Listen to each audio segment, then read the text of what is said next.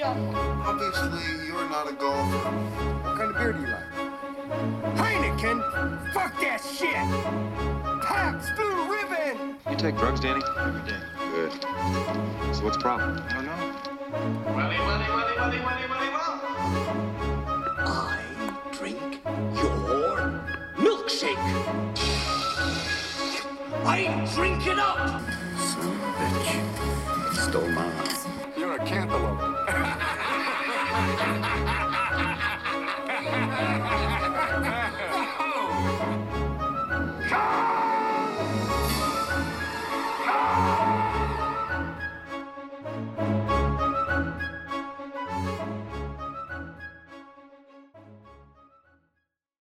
Is him good?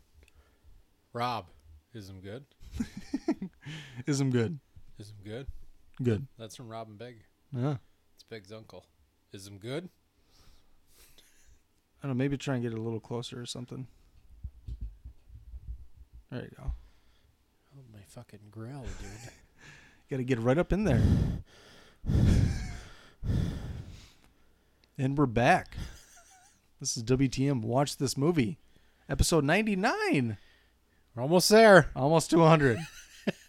Recording 100 right after this. We'll be doing Jaws with Mr. Wolfie T. Ooh. That's a big one. You okay? Yeah. Bless you. His gut. Uh, this is WTM. Watch this movie. I'm your host, Eric Mulder, Eric, he is a bad, bad man. joined once again by Mr. Alex Jones. Hey there. What's going on, Jones? Nothing. Just- Let him watch. Let him watch. Fuck, I couldn't even get a word in before his soundbite. Jeez. Louise. Can't just be waiting for you to say something the whole time. Just thinking. Got to be on your toes. Quick on the toes? Yeah. Nice. Well, uh, we're continuing our Summer Down Under with this breakdown of Animal Kingdom. It's the third Aussie film we've done. Uh, we're doing Jaws, which is not an Aussie film, but there's an Aussie aspect to it. And then we might do another Aussie film during the horror extravaganza. Brett and I might do Wolf Creek. We'll see. I'm going to rewatch it. I've only seen it once. It was a long time ago. Me too. I remember parts were good, Yeah. but yeah, I'd have to rewatch it. Yeah. So we'll see on that. Yeah. Still spitballing some ideas around. But, Gotta do Tobe Hooper. yeah. Probably get a Tobe Hooper flick in there. Mm-hmm. I mean, Texas Chainsaw's the easy one, but Yeah. Poltergeist, didn't he write that? No, he also he directed it, but people He write it? Who Spielberg was involved in that though. Yeah, a lot of people were like, "Well, Spielberg really directed it." And I was like, Right. well, no, Tobe Hooper got credit. I- I mm-hmm. mean, I'd have to dig deeper to give a you know the real answer of who did it, but Which we already covered Tobe Hooper flick. Texas Chainsaw 2. yep. Anyways, Animal Kingdom. Let's let's get down to brass tacks, gentlemen. Came out in 2010, directed by David M- McCode, Machode, McCode, Chode. Still fucking showed. who also did War Machine, which you gave a never rating to. I did. That you did. It's all right. But It's on I- the list. I, I I cut it short, so People wondering about our film ratings lists. They are subject to change. If we watch a movie again, we can move them up or down. But the last time we saw them, that's the rating I got. yeah, that's a never. So it's only gonna come off of there if Mulder or Wolfie T watches it and disagrees. Mm-hmm. Which, you know, doesn't put it at the top of my list. Right. movies I want to watch. so it'll probably be there a while. But uh, it also it got middling reviews. Like net uh, Rotten Tomatoes, I think it's right around like 61, Okay. 63. Yeah, I think you're right. Because I think right before we wa- went to watch it, I looked it up quick and I was like, eh. That was like what you've said before. It's one of those ratings where it's like, well, you could either really like it or hate it. Yeah. It's just kind of boring. Uh, he also did The Rover in 2014 with Robert Pattinson and fuck, who else is in there? Guy Pearce. I don't know the rover. It's kind of like a modern western type of thing, Okay. feel to it at least. It got good reviews. Not like War Machine. This one, I believe Animal Kingdom has about a 96% Rotten Tomatoes. 95. 95. War Machine is 53. Ooh, 50 didn't make the fresh. And Rover is 66. Okay. So kind of middling, but It only credits him as a producer in Rover, oh, really? on Rotten Tomatoes at least. Hmm. Who's the director? Does it saying Rotten Tomatoes? Yeah, I th- that's stupid. He directed it. For some reason, when you go to his page, like it'll list all the credits he got for the movies, like Animal Kingdom, director, screenwriter, reporter. I don't know what reporter means. Uh, oh, he's probably the actor. Oh, played a yeah, reporter in the yep, movie. Good point. Uh, for Rover, it only says producer, but then when you click into Rover, it lists him as a director. Dumb Well, when you get Best Picture, who gets the Oscar? producer. Producer gets it. They get top bill because they produced the movie. Well, They're they're what makes the magic happen. Not. but uh, like I said, 2010 general storyline. 17 year old uh, navigates the survival amongst an explosive criminal family and the detective who thinks he can save him. Uh, this is a breakdown, uh, so we're, we're going to be going through the entire, you know, plot. There's going to be spoilers. Um, we might not, may not be as detailed this time around, but um, we're going to be relating it to uh, the real life events, uh, events that partly inspired it, and then also talk about some themes, uh, comparisons to other mob films. So, spoilers are to come. Pretty much any we do a leftover or a breakdown, the spoilers. So, Yeah. go out and see this movie if you have not. It is a winner. Say soonish. Yep, I'd say soonish. Mm-hmm. It's a good addition to your gangster film collection, I would say. That it is. Our crime, crime film, I would Mhm. say. Well, let's get into the actors. So James Frenchville or Fresh Frecheville, I don't, I don't know what it is. F R E C H E V I L L E. Freshyville. I think I, I got a hold of record on iTunes as being like the one guy who spells out like all the actors' names because I can never pronounce it.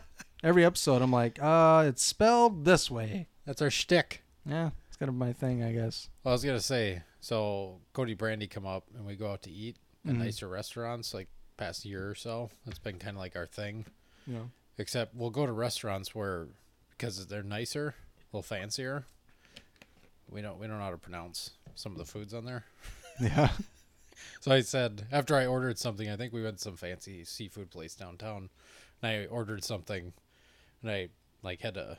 I was like, "Five, this one," and then I go, "That's gonna be our shtick. We go to nice places, but we can't totally pronounce what we're about to eat. That's kind of our thing." Uh, so yeah, James F.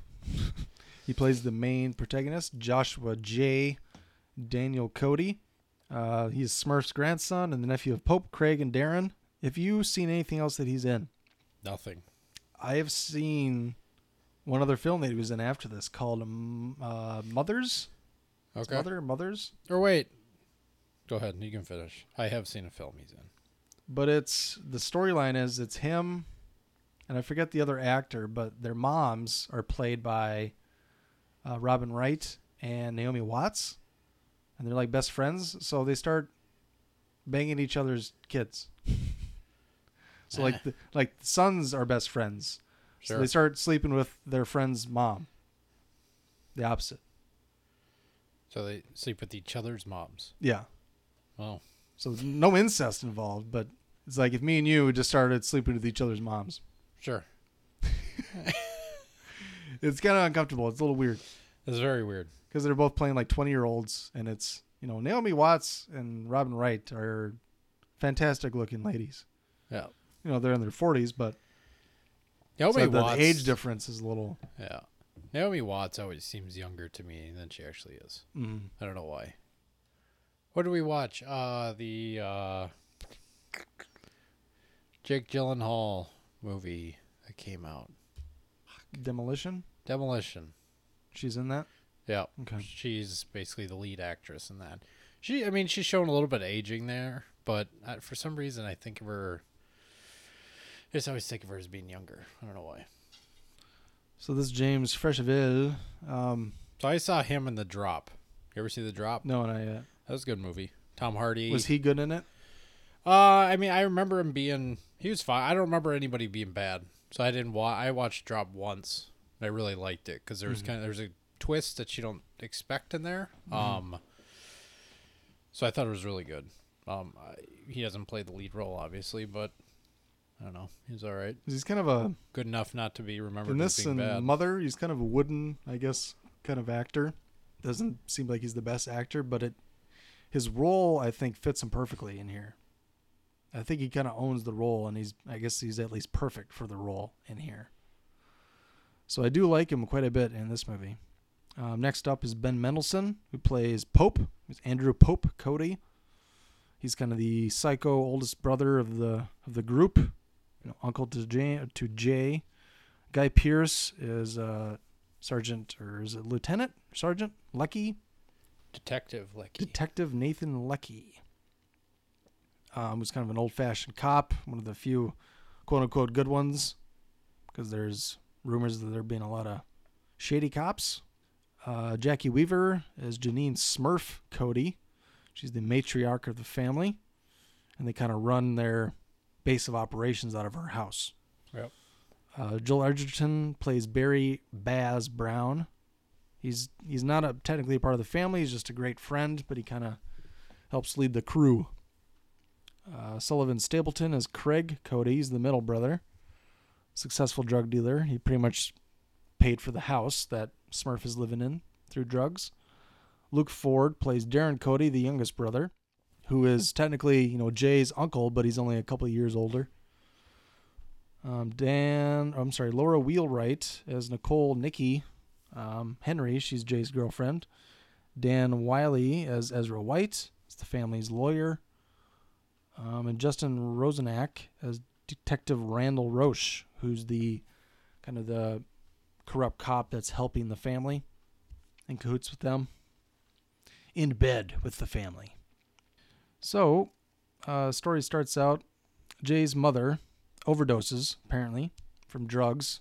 Movie opens with him sitting on a couch with her, and the paramedics come in, and uh, she's dead. And so he calls his grandma Smurf up, who he hasn't really spoken to in years, or seen in years, and asks to stay there. Of course, she's yeah, come on over.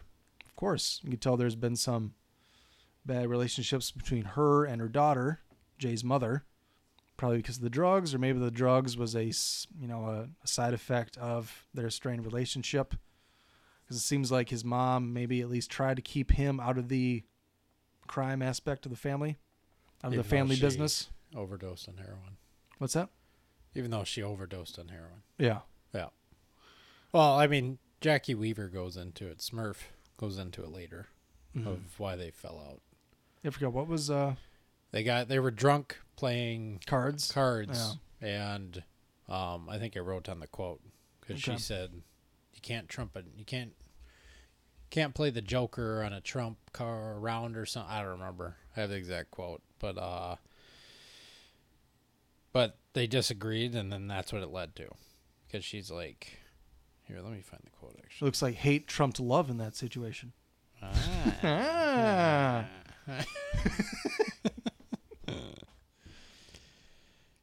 but yeah, yeah. She so she says they had a fight about the card game 500. Okay. And his mom said you could play the Joker whenever you want in a no Trump's hand. And then the exact quote from Smurf was, I lose my daughter because you can't play the Joker whenever you want in a no Trump hand. that was why. But yeah, it seems like she at least kind of kept him him away from the family business Yeah. because he's such a fish out of the water once he starts to live with them Right. and interact with his uncles. Well, he must have done something prior, crime related, because Pope at one point says to him, You're good with cars, aren't you? He goes, uh, Yeah, whatever. He goes, Yeah, we're going to need you to get us a car. So he went, he went and steal, he went to steal a car for them. Mm-hmm. So at some point, maybe out of the crime family aspect, but maybe not out of getting into trouble. Yeah, I don't know. Maybe he was a good mechanic. I mean, he's 17, so he, you know, you're not known as a good mechanic at 17, but maybe uh, before his dad passed, maybe they had a relationship with cars. Maybe he knew a lot about engines. I don't know. Or he stole cars. Yeah. Yeah. Either way, you can't do much of either by the time you're 17. Well, you can steal cars whenever the hell you want. Yeah. Well, you can work on cars whenever the hell you want. That's what I'm Right. saying. You just can't do it that much by the time you're 17. Yeah. You're not an expert in either field. But if you if you knew a car guy and you went, you're pretty good at cars. Would you expect them to go? Yeah, I know how to steal them. Well, I'm sure people know a lot about cars, or a decent amount would know a lot of the uh, how do the alarm systems work, whatnot, Yeah. like where they're hooked up, Yeah. things like that. Anyways, uh, there's a little opening monologue here that kind of explains, introduces the family. This is from Jay. Mom kept me away from her family because she was scared.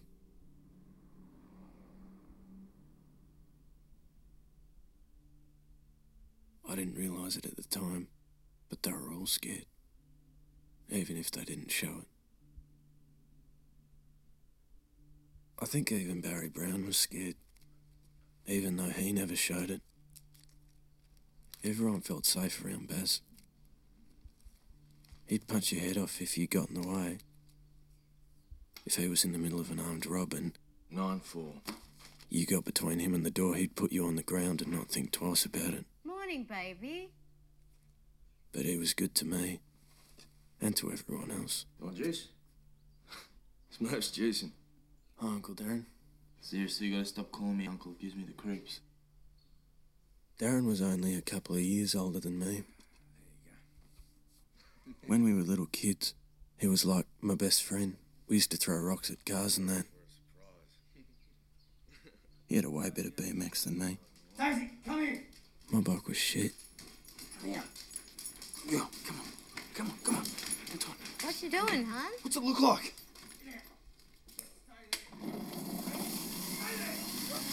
Ah, Mark. Fuck, seriously. What the fuck is going on? Who said you could bring that noise thing in my house? It's yours. It's not. Yes, it is. I found it under the sink. Do you want a juice? No. My Uncle Craig moved really fast. Like, he was trying to stay in front of something. Craig. What? Come here. And Grandma Smurf, Doing what? I'm just busy. Come here and give me a kiss. she just seemed to want to be wherever the boys were.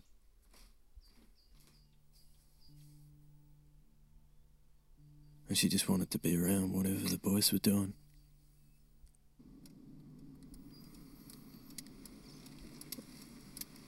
But they were all scared, even if they didn't show it.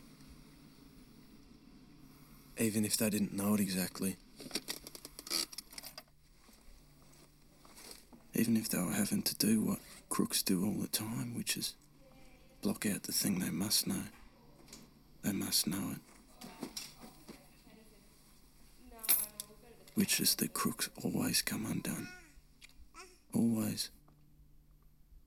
One way or another.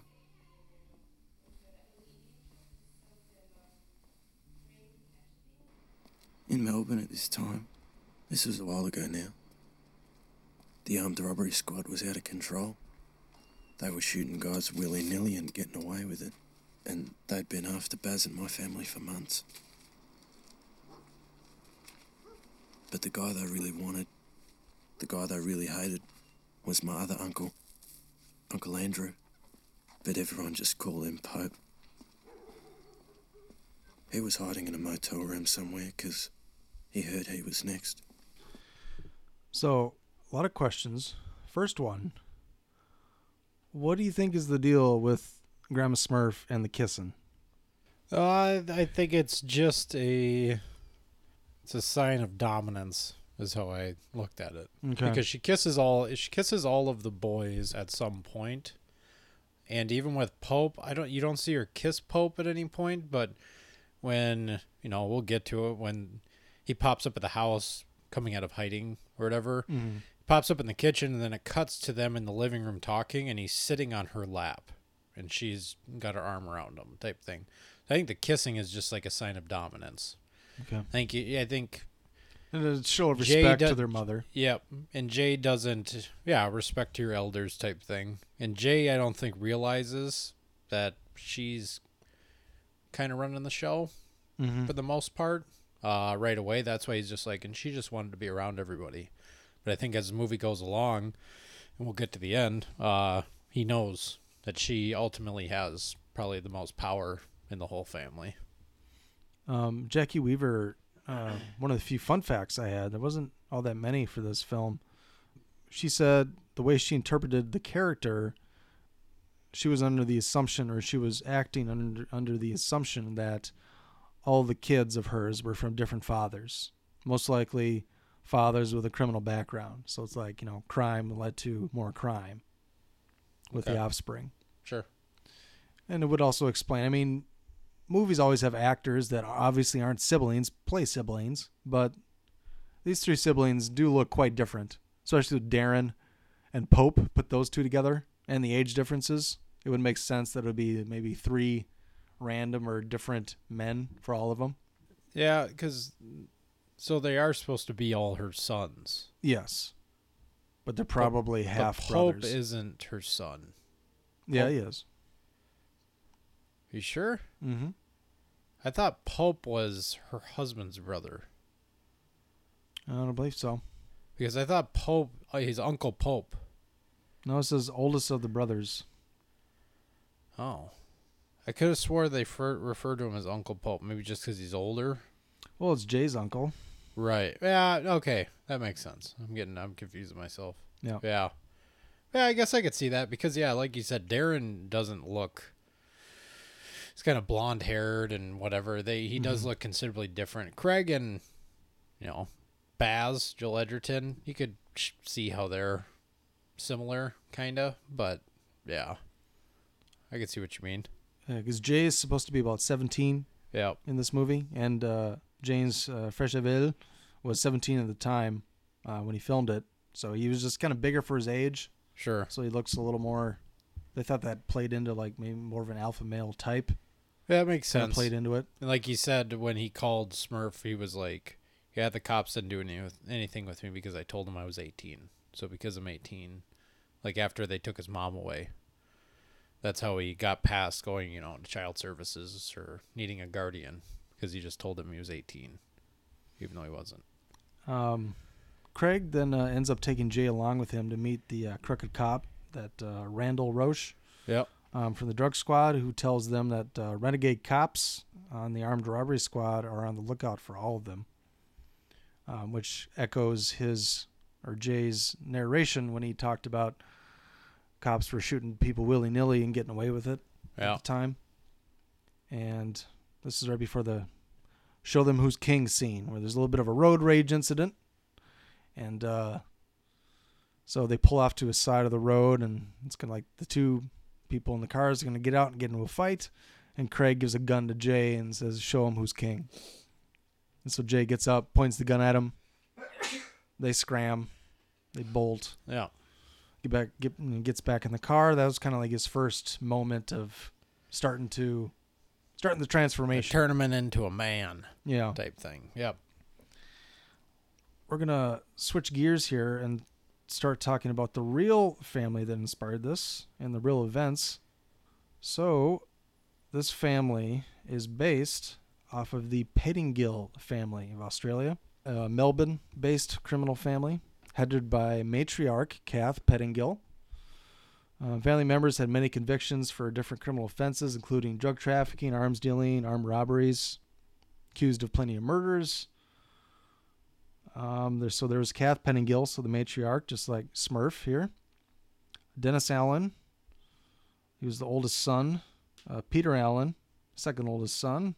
Victor Pierce, uh, he was the sixth son of Kath uh, Pettingill.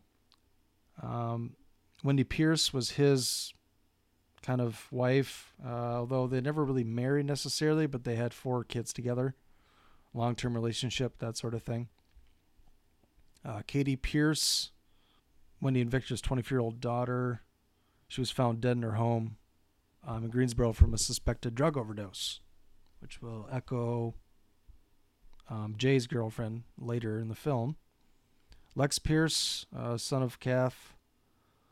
Uh, Trevor Pettingill, also a son of Kath. Jamie Pettingill, son of Kath. Vicky Brooks, daughter of Kath Pettingill, got a girl in there. Finally had a girl. There you go. And uh, Jason Ryan, which is uh, Victor Pierce's nephew and son of Vicky Brooks. Because, yeah, Vicky Brooks, knee Pettingill. So, yeah. So that would have, the Vicky would have been the daughter that ODs in the movie, basically. Mm-hmm. As it's her son, Jason Ryan. Jason Ryan would later uh, enter protective custody and testify in the trial. Yeah. So, we'll get into the Walsh Street sh- police shootings. Took place in 1988. It was the murders of two Victoria police officers, Constable Stephen Tynan, 22, and Damien Eyre, 20. So they're pretty young guys. They were responding to a report of an abandoned car when they were gunned down at about 4:50 a.m. on in uh, Walsh Street, South Yarra, which is a Melbourne uh, suburb, on 12th of October 1988. So four men: Victor Pierce, Trevor Pettingill, Anthony Lee Farrell, and Peter David uh, McAvoy were charged with murder and later acquitted by a jury in the Supreme Court of Victoria. Two other suspects, Jed Houghton and Gary Abdallah, were shot and killed by Victoria police before being brought to trial. Victor Pierce, like I said, these guys were acquitted. Uh, so one of the main two, Victor, he was ended up dying in 2002 in a drive-by, supposedly possibly from another gang. Don't know the whole story behind that one, but he was gunned down. And it just wasn't by the cops, basically. Um, but his uh, widow, Wendy, although they said they never really married, but ipso facto, ex-wife. She stated in an 05 interview that her husband had planned and carried out the murders, and he was actually guilty as charged. But there's a timeline of events here that I'd like to get to. 25th of January, 87, Mark Militano is shot and killed by Victoria police. June 1987, Frank Valastro is shot and killed by Victoria police. 1st of October, 88, Haifung uh, Yap was shot by Stephen Tynan during a robbery, ending up paraplegic who later died of his wounds due to self neglect. 11th of October, uh, Graham Jensen is killed. And the 12th of October, the next day, less than 24 hours later, 4:50 a.m. is when the Walsh Street shootings happened. So this Graham Jensen guy was kind of a, a big friend of the family. He wasn't actual family member, so that would have made a lot of sense in Animal Kingdom, as Joel Edgerton dies very quickly or shortly into the film, Mm-hmm. and to enact revenge, they go and murder two random cops Yeah. doing the same exact thing. In the movie, the uh, Pope tells Jay to steal Commodore. That's the car that he steals. And Mhm. apparently, Victor Pierce was alleged to have been known to use Commodores quite a bit. So even the car even makes sense with the backstory of the family.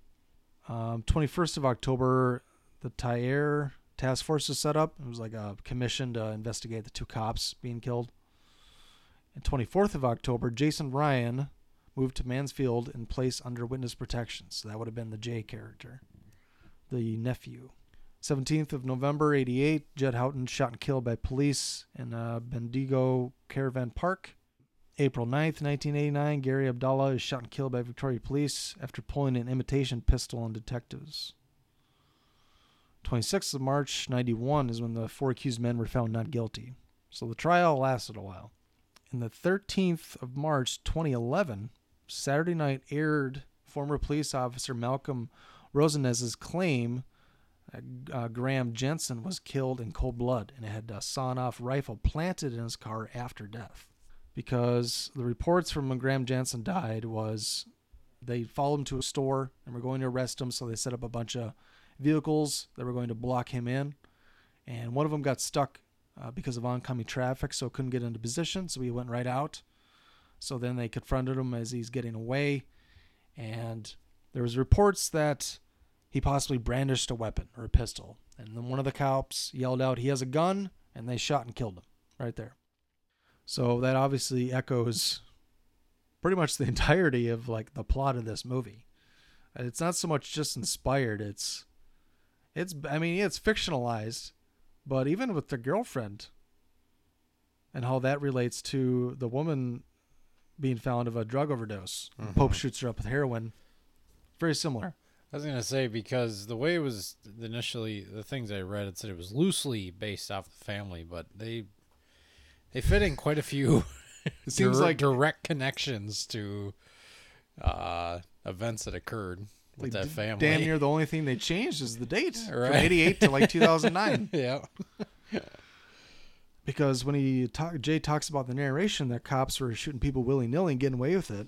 Well, that's four people that are, I don't know the circumstances for all of them, Yeah. obviously.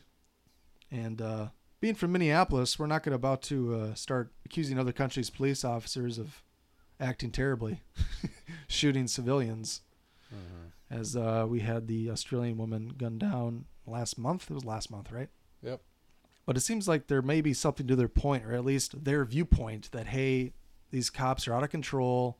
They're shooting, you know, armed robbers willy nilly. I mean, they're self-admitted armed robbers and criminals, Right. so they're not really taking a moral high ground. But they're also, it's almost like they feel like maybe the cops have rigged the game against them, almost. Mm-hmm. In the movie, it's very clear. Uh, Joel Edgerton, Baz, goes to meet Pope secretly in a in a store. It's like a regular like a grocery store or regular just a convenient well not convenience store but general store so Yeah. to say. Talks about maybe going straight, you know, getting out of the business a little bit, and uh, he leaves, walks out, Going in his the car, stock market, he says. Yeah. Playing the stocks. trying to go clean. He's Um, got a family, so he's got a wife and kid. mhm. So this is where one of my questions. Oh, go ahead. Sorry. Finish. Oh, nothing. Um, just that he's sitting in his car. The cops walk up to him, and he's because he thinks that they're there for Pope. Right. He's like, "Oh, you just missed him," you know. And one of them yells out, "He has a gun!" And they shoot him, Yeah. point blank range, and kill him. And he was not armed, so they're probably basing that off of that officer's testimony that Graeme Jensen wasn't armed when he was shot.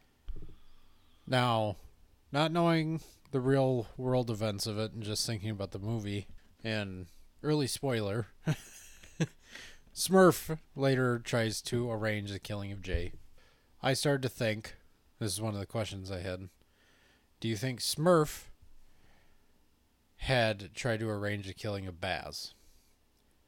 And the reason why I started to think it was none of the boys or her sons have significant others besides Nikki, the girlfriend. Mm-hmm. All the other ones are single for the most part, it appears. She's the sole female figure in their life. You have Baz, who seems like he's going to go clean.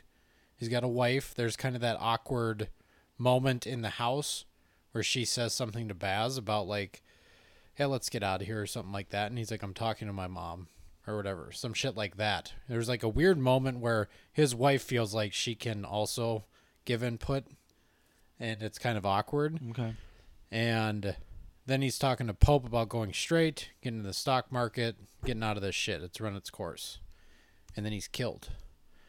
And at the end of the movie, I started to think, did Smurf have him killed? Because at the end of the movie, she's trying to arrange the killing of Jay mm-hmm. by using crooked cops to kill Jay. So then I went, did she do that to Baz? Because she knows. She knows everything. She's the power.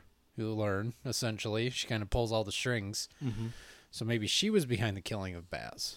Yeah, that's not something I initially thought of, but when you talk about it now, it makes a lot of sense. Yeah, first time I saw it, I went. I didn't think anything of it. I was like, eh, it's just police, you know, whatever type thing. They're crooked cops and they kill them, whatever, because they can't catch a Pope and whatever. They're sitting on the house.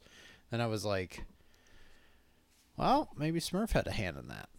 She doesn't want people to stray too far away from the nest. You know, if he's going straight, and he's got a family. Well, that means less time for the other brothers and her and crime and all that stuff. And you just have a bunch of people that know about your illegal comings and goings. Right. Yep. So just have witnesses out there not helping your own family, Yep. especially maybe the wife. Like maybe she trusts Baz, but not the wife. Right. Yep. And you can say, well, why didn't she kill the wife then? Well, it'd also be uh, a warning to kill Baz. It's also easier to kill Baz. You can't just have the cops go to the house and kill the wife Right. and not not Baz. Yep. Because if he killed the wife, There's a lot more questions. Baz seemed to be the smartest one, and he might go, "Why the fuck would they kill the wife? It doesn't make any sense." Yeah. And then he might figure it out. Not to Yep. mention, so that was one thing where I was like, eh, I think Smurf maybe had Joel Edgerton offed. She is diabolical in here. Yeah, she's pretty solid. Yeah, we Um, need to single out her performance, which was she was nominated for an Oscar for Best Supporting, Yeah, and uh, Ben Mendelsohn. Those two are just fucking phenomenal in here. yeah. Joel Joel. Edgerton got nominated for some Australian awards for this, and they Mm-hmm. said it was one of the smallest performances to get nominated because think he's I killed even like twenty something minutes in. Like he's killed pretty quick. I think he won an AFI award, an Australian. Yeah, that's what it was. Yep. Uh, yeah, he's only he dies 23 minutes into the film. Which I'm like, God, I don't know if I'd nominate him for that. Like, he was good, but it wasn't like insane. Uh, I did look at his film bio, and I would argue that Animal Kingdom launched his career. Um, well, 23 minutes of Animal Kingdom launched his career, which is kind of funny to think about because before Animal Kingdom, the most notable movies. Now, maybe he did some other movies that I just haven't seen or heard of that were more notable, but he was in Star Wars Episode Three: Revenge of the Sith. Played Owen Lars. Yep, Uncle Owen. He was Kinky Boots. He was in Kinky Boots, and he was in Smoking Aces. Smoking Kinky Boots, not Puss in Boots. What's Kinky Boots? I don't know. I know Kinky Boots is a play on Okay. Broadway. Maybe Okay. it was a movie in 2005. Um, and Smoking Aces is Hugo Croop. After Animal Kingdom, he did Warrior 2011, which is great. Uh, with Tom Hardy, he did the Thing remake. I didn't see it, but it's Yeah. the fucking Thing remake. Then Zero Dark Thirty, Great Gatsby, The Gift, Black Mass, Midnight Special, Loving. Like it just all of a sudden just avalanched Yep. and that is the only break in those movies is 2014. He did at least one of those movies every year after this. So Yeah, uh, they talked about how um, Animal Kingdom is the third like highest grossing Australian film in Australia, like home domestic release. And The Square is a film that Joel Edgerton did. It was a screenplay he wrote. Mm-hmm. Uh, I believe in 2008. So he had trouble getting that to fruition. So they kind of helped with uh, the screenplay for this. Okay. in. So he had some experience from his own screenplay sure, to kind of help it get made. So he was pretty influential in here, not just with the 23 minutes, but behind the scenes a little bit as well. sure, yeah. But um, let's get back to the story here. Um, so Baz is shot and killed, and I have a clip here. Um, just telling you how sinister, well, funny and sinister, because Pope says some funny shit and he says some dark, sinister shit. Oh yeah, So this is a conversation between him and Darren, where both are on display. This is right after Baz has died. You get that suit? What's that suit? It's a suit. What do you think it looks good on you? What? Looks gay. You gay? Fuck off, will ya? It's a serious question.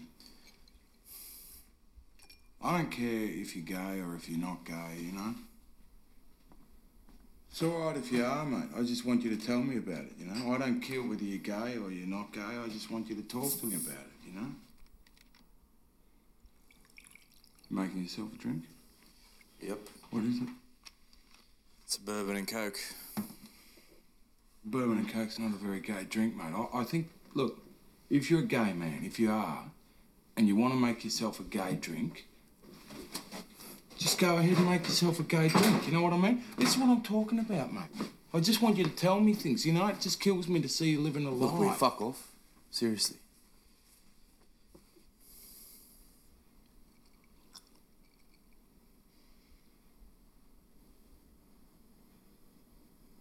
What do you think we should do?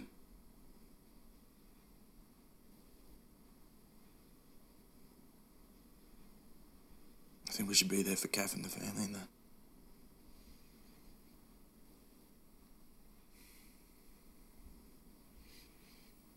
What are you gonna do, Darren?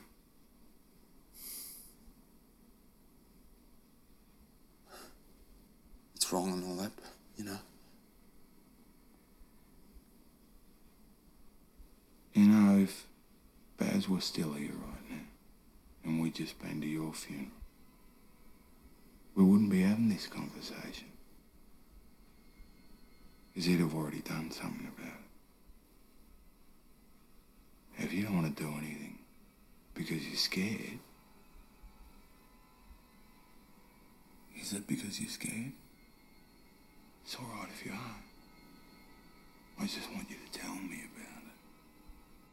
Just talk to me. He just wants you to tell him about it. Just Tell me about it. So this actually was my second question.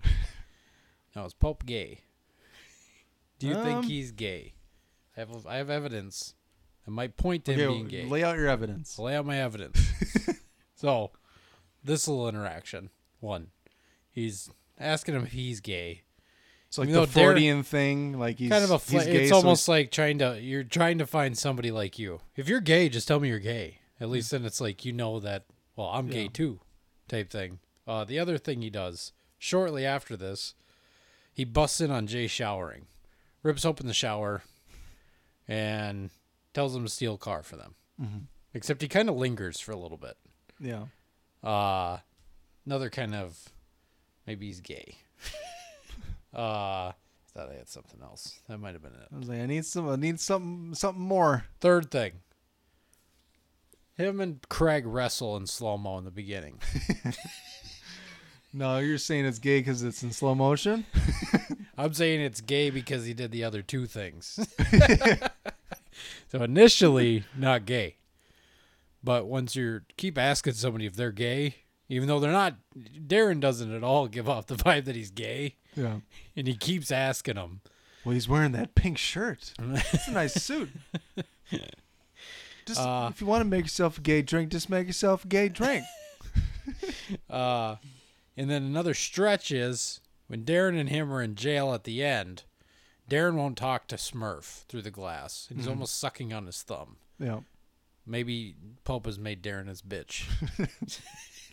I just think he is uh, kind of is a bitch, or you know, he's he's scared. He doesn't want to do any of the illegal shit, like the whole movie, anyways. Pretty much. Darren? He's the baby. Oh yeah. He's the one. He's the weak one that he's protecting. As we'll get into the weak and the strong in a little, in a little bit here. To your point, I'm not sure he's gay, but it could be But he could- possible. but he could be gay. so he's clearly done time. Yeah. So maybe he's not gay. Maybe he just likes banging dudes. Doesn't necessarily make you Maybe he just likes banging dudes. Could be. You never seen any, that's the other point. None of these Balling guys, dudes. None of these guys have girls. Yeah. Besides Jay. Well, Baz did. But Well, I, I rest my case on the it case. seems like Craig may have gotten to second base with his mom. Craig? Their kisses take so long. It's just just kind of creepy a little bit with her kisses. Yeah, it is. It's a nice little point of dominance. I think it's I think it's solely a dominance thing throughout, because they make a point to show her kissing every single one of them, Mhm. except for Pope, in which she sits on his lap. I don't think she ever kisses Pope, so I think it's strictly to show dominance on them because they're almost angry every time. Seems like, except Baz in the beginning, but Craig is all worked up when she makes him kiss her. yeah, but he was worked up because of the blender. because then even yeah, He kind of calms down a little bit when he starts kissing her. Almost like he like well, it happens like every time they leave. Give us a kiss before you leave. Yeah. But then in the end, after Jay uh, guns down Pope, he walks out and he kisses her on the head. Mhm. And that's to signify I run the show now. that's how I took it. And you're protected That's under al- me. Right. That's almost like one of the last scenes is he walks out, kisses her on the head. You see Darren in the background. That's the movie. So I think that was a critical point in which it's like Jay runs the show. So yeah, Pope asks him to steal a car. So Jay steals a Commodore and brings it to Darren's place. Uh, the car is then planted in the middle of a nighttime uh, street as a lure, and then two policemen go to investigate, and they are ambushed and killed by Pope and Craig apparently. Next day, Pope, Darren, and Jay are taken in for questioning, where Jay meets Detective Senior Sergeant Nathan Leckie. So it is Sergeant. He also leads the armed robbery squad, and Leckie's kind of an old-fashioned, honest cop. It seems like there's at least a decent amount of crooked cops around. Yeah. Either on their payroll or maybe they are, you know, staying true to their convictions and being quote unquote good, but they're doing it in bad ways, like gunning down people willy nilly, Yeah. apparently. Yep. Craig, he avoided being picked up by the police. Pope, Darren, and Smurf meet at dinner where they kind of recognize Jay as the weak link of the group. Yeah. And uh, when Smurf tells, you know, Craig, give yourself up for question, he kind of panics and meets up with an old friend in Bendigo.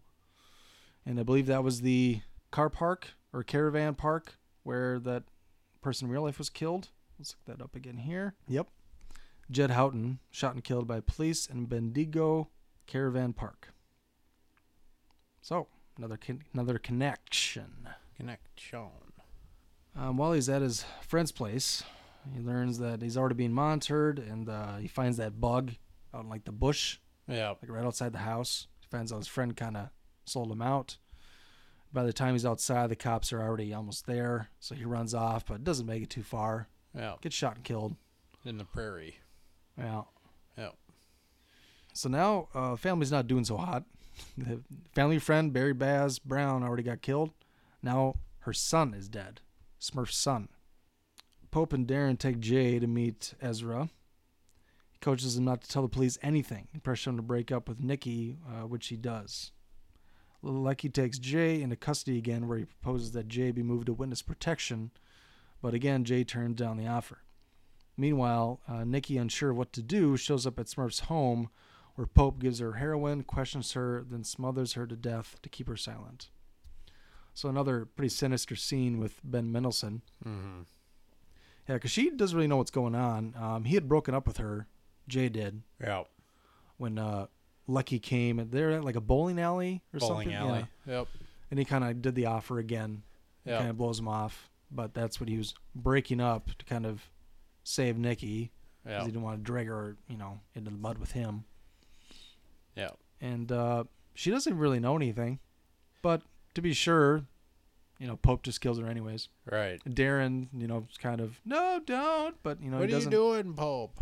You know, He he- just he's just too her. weak to do anything. That was after they shot her up.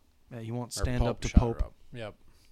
So then Jay uh, retur- comes home again the next morning, but he sees Nikki's bracelet outside the house, and Yep. then he calls her phone, Yep. and he hears it in the background, so he knows something's fucked.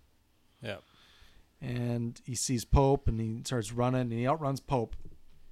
So then he goes to Nikki's parents' house. And this is uh, after he's trying to process that he knows pretty much that she's dead. Mm-hmm. So he's having a hard time with that. And then also being at her parents' house, them not knowing that she's dead. Can I get a ride? Right. So He's- the dad he- agrees to like give him a ride. And then Pope comes because he had chased, he had gotten the address from Darren, I believe, Yeah. right? Because I think he's trying to get them out of the house too. Do you th- do you think or no? I got the vibe that he was also trying to Because it was just the dad that went with. and the son, because the son was playing a video game. And he's Okay. like, "Come But- on, son." But the mom was still. mom was gone, but the dad Oh, brought the mom the was son. gone? Okay. I'm pretty sure. And then the dad said, "Come on, son, let's go." Type thing. I thought maybe he had to go somewhere or something like that. The son Yeah. dropped off at you know soccer practice or something, Mm-hmm. football practice, right? So yeah, Pope rams the car. Jay's able to sprint out of there, Yeah. and then he goes straight to It's like a grocery store. and he meet. Is that where he meets with Leckie? Yeah. And so then they put him in witness protection. Yep. The next morning they wake up and he's trying to ask Jay if he's gonna find his place in things. Um, so I have a clip here. Uh, this is kind of about the animal kingdom movie as a whole, kind of put together. So a little bit of a it's a metaphor for the whole movie, I guess. You know what the bush is about? It's about massive trees that have been standing there for thousands of years.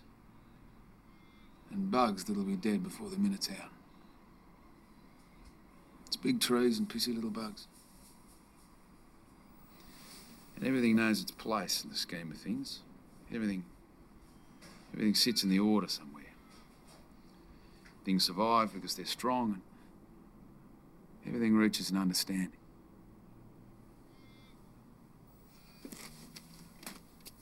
But not everything survives because it's strong.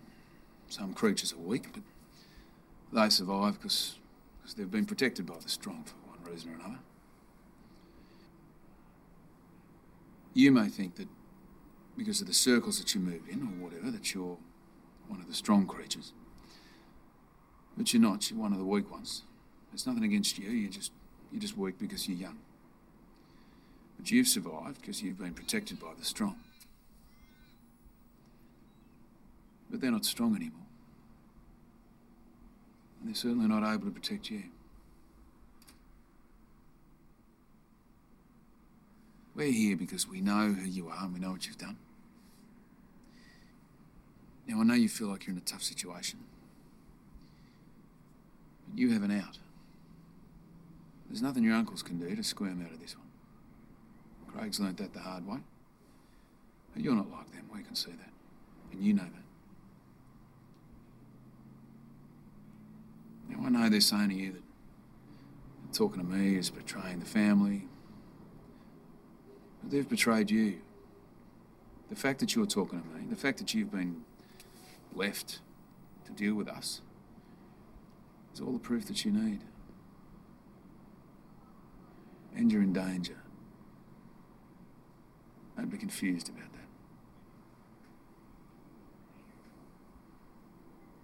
that. I think you know. And I think you know that I can help you. But I can't keep offering. You've got to decide. You've got to work out where you fit.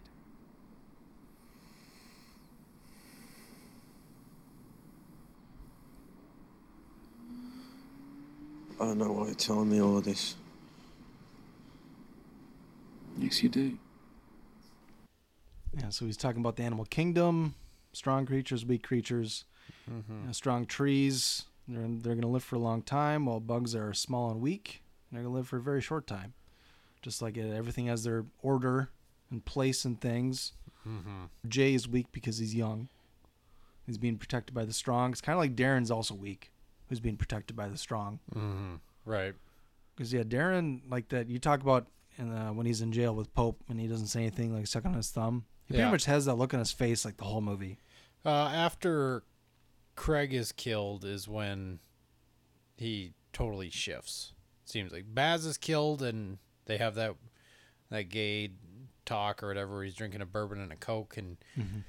he doesn't seem like extremely rattled there. But yeah, after Craig is killed, that's when he seems like he seems like a kid. Just like when he Mhm. Pope kills Nikki on the couch, he doesn't he doesn't totally move. He leans forward to hit him a couple times, like smack him, not really hit him, say stop. But he's almost like throwing a tantrum a little bit. Yeah. He starts to like turn into a kid again, and the same when I think Pope Pope pushes him to like take care of Jay or Smurf or somebody makes comments to Darren about it, and Darren's like, "Why do I got to do it?" Like he doesn't want to do it. he doesn't want to like like take over the leadership role for Darren or for Jay. Yeah, Like he- he- for stealing the car, right? Yeah, and he even says like at the beginning, yeah, because they have the discussion at the diner. That's where that's where it is initially. Even at that point, I think they say something to Darren about he, he needs to watch after Jay. He's like, "Why the hell do I need to watch after him?" And Jay had said earlier that you know he's only Darren's only a few years older than him. Well, and two or three years. And you had the clip in the beginning where Jay says, "Uncle Darren." He goes, "Don't call me uncle. It's creepy." So even he doesn't want the leader. Like he doesn't want the title of uncle. He doesn't want to be known as his elder. He wants to be his equal. Yeah. He already kind of establishes that. So, with Craig and Baz dead, Pope and Darren imprisoned, and Jay, you know, probably going to be the star witness for the prosecution. Smurf decides, quote unquote, Jay needs to go. And when she said that, that was. I remember that hit me hard the first time. I was like, damn, she is fucking ruthless. Cold. Yeah, it was like, that was rough. Like, when you have to do something about Jay, I was like, damn. He's like, "What do you mean?" He's like, "Well, he's got to go." Like, well, because you look at her like this little old lady who's nice the whole movie, and her boys, and all of a sudden it's like that's when you start to go, she runs the shit. And from her point of view, she does make some good points, Mhm. saying that since Jay has decided to testify against the family, you know, he's he's out of the family. There's going to be no relationship anymore. Yeah. And if he's successful, then her sons are going to be locked up in prison forever. Her Yeah. other son is dead, so Yeah. she is good, literally going to have no one left. So if she wants anyone, she literally has to kill Jay. And she, the quote she says in there to Ezra, the lawyer, "If my boys go down, that's it. I got no one left." Mm-hmm. Yeah. And I have a clip here, um, the last clip, where she's talking with the corrupt cop, Oh, uh, nice. Roche. Yeah. This is her being her own sinister self. This is kind of after, after you see behind the curtain. Yeah. Pretty much in the car when she talks about killing Jay. So by this time you're like, shit, she really is for real. She's fucking, she's diabolical. Yeah. Look, I know you got a problem, Janine. But I don't see how this mess you boys are in's got anything to do with me. So if you've called me in here to see if there's some strings I can pull in your way, of course. Is that what this is about? Hey, Randall, before you go on, this boy who's currently being looked after, tell me if you agree with this. This boy who's being looked after, he knows who you are. And you know how these things go. They're going to ask him all sorts of questions about everything he's ever seen or done, everyone he's ever met, the whole schmozzle. And you've done some bad things, sweetie. Haven't you? I want this part to be clear. This is not about you doing me a favour or me blackmailing you, anything like that. It's just a bad situation for everyone. Ezra's got the address. It shouldn't be too hard to set up a raid on the house. There'd be reasonable grounds, what with all the strange activity, the comings and goings day and night. One of the neighbours might have seen a gun or something. This is your area of expertise. I'm not trying to tell you how to suck eggs. What do you think?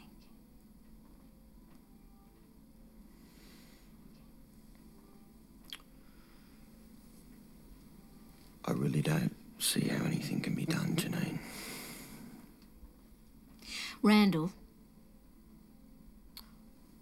I feel sick about this. I'm not happy at all. Not one little bit.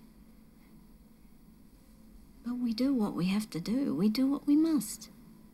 Just because we don't want to do something doesn't mean it can't be done. Yeah. Pretty sinister. that last little bit is what I had written down. We do what we have to do. We do what we must. it was like, jeez. She's cold. Going after her grandson. Yeah. Little Jay. So yeah, she gets she gets the address of the safe house. Suggests that they set it up to be someone called anonymous, anonymously, and oh, there's maybe they're doing drugs, and maybe it's a drug house. I saw a weapon. Yeah. And set up kind of a drug raid Yep. on that house, hoping that they get killed in the crossfire. Similar to Baz. Somewhat. So that plan goes to fruition, but the guys at the safe house see him coming and they start freaking out. And they had already decided to put, give themselves up. Like they put their hands behind their backs and put their guns out in front of them. Yeah. And uh, Jay, he sneaks out the back. Just barely gets away from that Roche guy. Yeah. Because they say the witness protection guys are like, well, I'm not dying for this kid, type thing like that, or whatever. They're Yeah. already quick to toss him to the side. Like, nah, we're not doing this. Because they're like, So well, it says police on their vests, but we were not sure what the fuck's going on. Right. Because we're thinking they're police. Why wouldn't they know this is a safe house? Yeah. You know, it's either one big commu- miscommunication or it's the bad guys posing as cops. Yeah. So he jumps a fence. He goes back to Smurf's house. And uh, yeah, obviously, Grandma Smurf's a little surprised to see him. But he says he wishes to help free Pope and Darren Yeah. from jail. In here, like I see, like they use the terms solicitor and barrister, which are just other terms for like um, lawyers in different jurisdictions and countries. Yeah. So, just another family lawyer, kind of coaches Jay on his answers, kind of puts in holes in the testimony. Uh, I actually thought that was the prosecuting attorney. I thought that was that was literally the opposite side that was going to be def- like arguing the charges against the brothers Mhm. because of the way she was talking. Like she was almost saying, "Here's what I'm going to be saying to you. Here's what your answers need to be," type thing like that. I think she was just assuming, or she was going to know what the prosecution was going to Yeah. ask. Yeah, like could they're going to ask you this Yeah. because this should be a pretty cut and dried case. If you're the star witness, Right. you're going to give the evidence. Everything else is going to line up, and it'll be fine. Yeah. But you start putting holes in your story, Now, the real life, that Jason guy that testified and was in witness protection, his story changed multiple times up until the trial. So that would relate to this a little bit. Whereas in the film here, uh, they're acquitted because of this shady testimony. Mhm. And so if his testimony changed in real life, that probably led to their acquittal. Yeah. So there seems to be a lot of connections or something that's loosely based. right. Yep. It's like, eh, it's kind of a lot. Pretty closely based. So after his day in court, Lucky sees Jay before his departure from the safe uh, hotel and asks him if he had found his place in the world, which is a reference to the earlier Animal Kingdom metaphor. Uh, what is he? Do you remember what he says? Does Jay respond at all? I didn't think he responded. Could be wrong, but I didn't put anything. Because this down. is still before. This is pre end of the movie. right. Pope yep. killing. Yep. So I don't think he responded. But he did get in the back of the good graces of uh, Grandma Smurf. She has her two sons back, or two living sons back, and she has her grandson. Yep. It was also kind of cool when Smurf saw Lucky In the, in grocery, store. Yeah. She taunts him. I hope you catch the people that did that terrible thing. she says to him. She says that to him, uh, something similar to him previously too. After Craig died and Leckie popped up at the door, Yep. the house, yeah. Mhm. And then I think uh, I had written down Leckie's response is, "You're gonna come unstuck. You probably carry that feeling around with you everywhere you go." And her response is, "I don't." Something like that. it's fucking ruthless. So Jay comes back um, to Grandma Smurf's house and kind of asks to stay again. And she's like, "Hey, you know, you hungry? Pope's outside cooking." He's like, oh, "I'm just gonna go lie down." And he says hi to Pope and Darren, but he, you know, says, "I'm gonna go lie down." mm-hmm. Pope comes in to talk to him, and I wonder what he's gonna talk to him about. Because when he sits down, all they can get out is, you know, it's a crazy fucking world, right? That's what he says, crazy fucking world. Yep. And then, because you when you see Jay, he's just heads on the pillow, hands underneath his head. So later you find out that he had a gun under the pillow. And that's how, because it just the camera shows Pope, all of a sudden, bam, fucking head blown off, Yeah. which is fucking sweet. I actually didn't see that coming right away, or at least I forgot. first time I saw it. Uh, even the second time I watched, I forgot how quick it happened after he said that. So even this the second time I watched it, I was like, "Oh shit!" So he doesn't give a fuck what I he has totally to say. forgot. Yeah, yep, He's going for it, and then he, the transition is complete. yeah. That's when Jay walks out, and Smurf's standing there, you know, because they heard a gunshot, and Darren is still sitting outside. And then that's when he hugs her, kisses her on the head. Darren kind of looks through the window, Yeah, Like- he's like, "Fuck that dude." like they all they all know what happened, but Yeah, they don't seem to really care. right. Because also Pope's the reason they're in a lot of problems. So I think Smurf is kind of she's sad to see her son go, but I think she also realizes that it's probably saving Darren and Jay as well. She goes off on uh, Pope in the diner, I believe, about you think setting up those cops and killing them is you think that helped Baz? You think he cares? Type thing. Yeah. So I think she's kind of at her wits end with Pope in general because he's kind of a pain in the ass.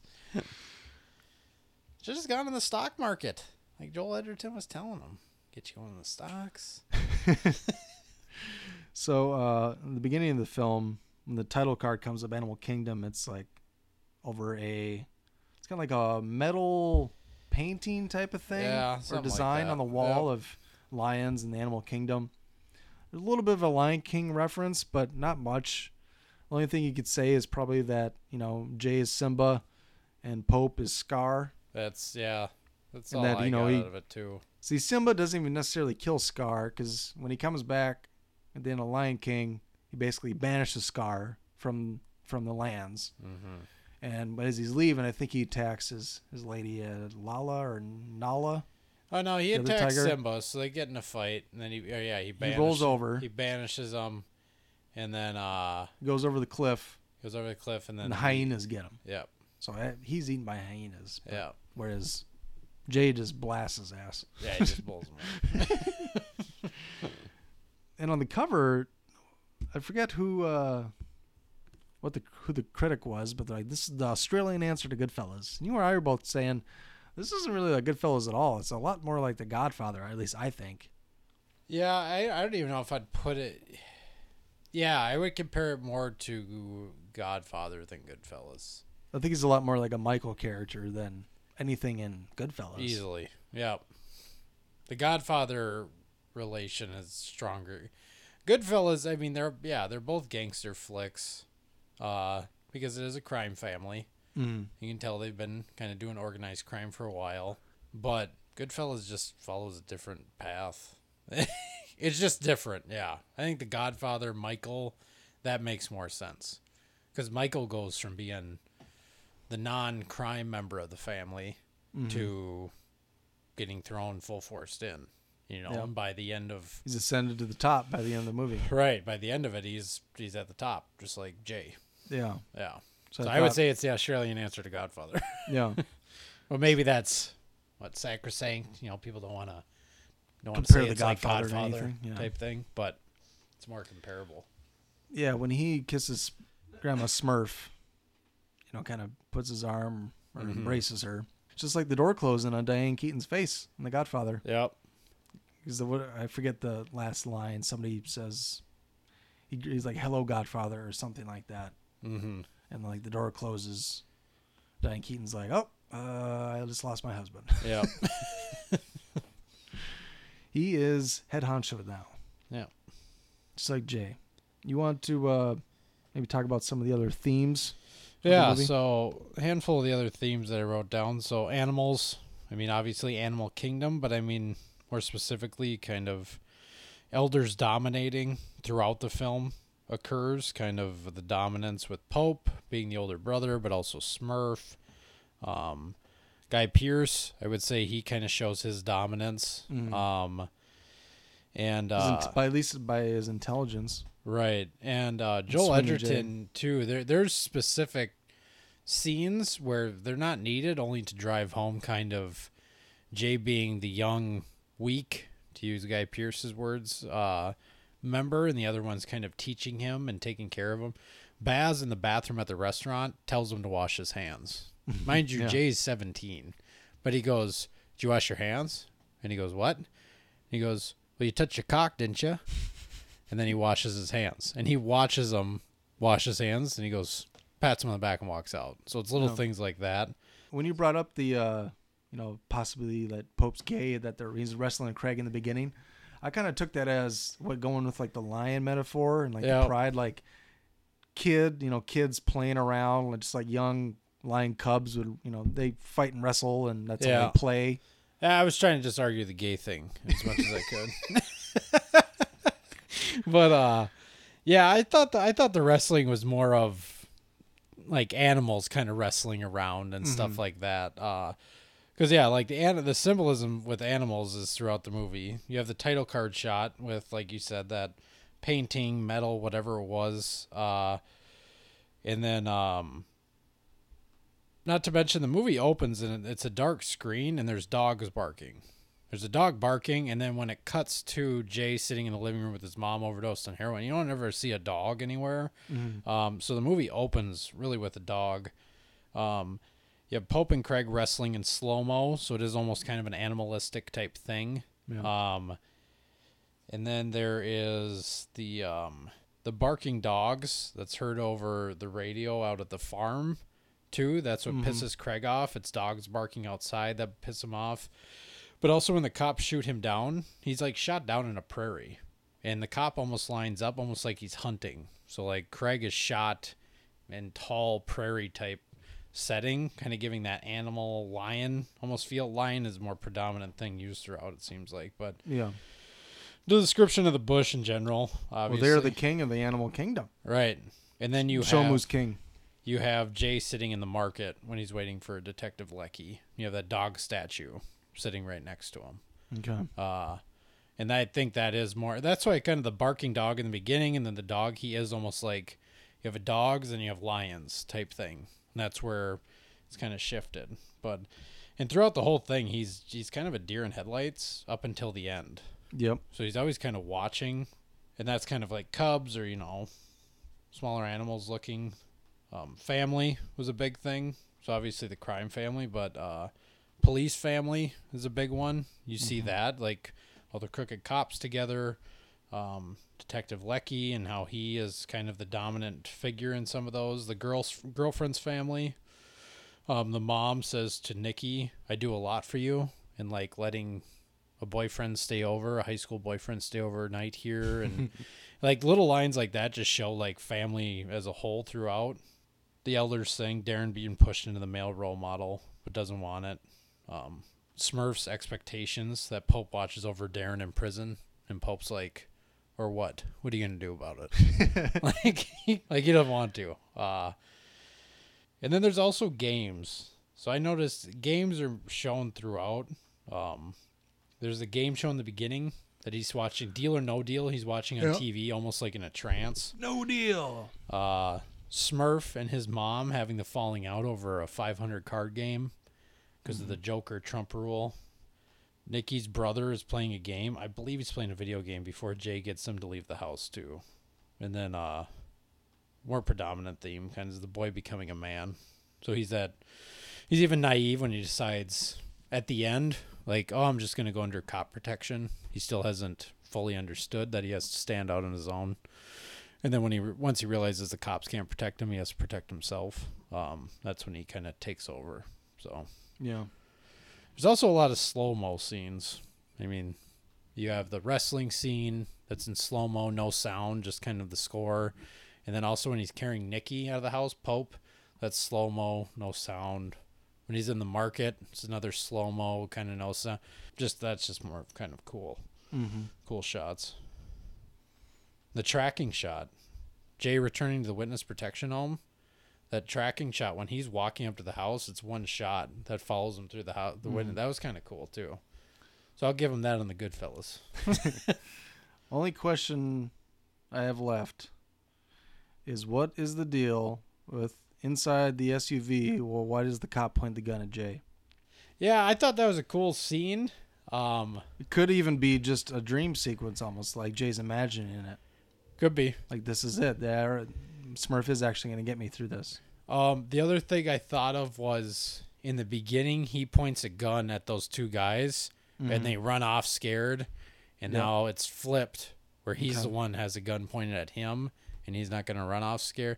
Yeah, could just be a dream sequence too, where he's just imagining it. I mean, the film, the filming of it doesn't change at all. They they don't use it uh, like a weird filter or No. anything like that. Like the music doesn't change. So you could so- argue it it is happening, type thing. Yeah. But then Uh, nothing comes of it. It's like, why would that happen? Right. So maybe the cops just fucking with him. Yeah, which cops fuck with him, even when he's in witness protection. Like when he's staying at the motel and he wakes up and the cop's flicking water at him on the bed, and the cop has left his gun right next to the nightstand. Yeah. Almost like reach for it, so then I can shoot you. It's feel. Guy Pearce walks in and gets him to go outside. I think that's when he has the Bush discussion. Yeah. So yeah, that's the only thing that's a little, still a little open to interpretation. But Yeah. either way, I mean, I, I probably won't watch War Machine, but I still watch pretty much anything else this guy does. You know, he he- wrote Hesher. I was gonna say he wrote Hesher. I love Hesher. Hesher's great. War Machine's just it's that it's that dud. War Machine's just not it's not good. get the dud out of there. Just boring. Well, anything else you want to add? No. It's right up there with Wake in Fright, I would say, in favorite Australian movies. Yeah. And out of all the Australian movies I've seen, the best ones I've seen, those two. Wake in Fright's still better, but it's Yeah. definitely really good. It's a soonish, that's for sure. Yeah. So Wake in Fright's probably an ASAP. This is a soonish. Mad Maxes are all over the board. Yeah. right. Um, but yeah, reach out to us. Email us at watchthismovie at yahoo.com. Follow us on Twitter at watchthis underscore movie. Go to our website at wtmwatchthismovie.com. And please, please subscribe and rate and review on iTunes and or Stitcher. Other than that, we will check you later. Guess we'll see you around. All right, check you later. Bye. Wait,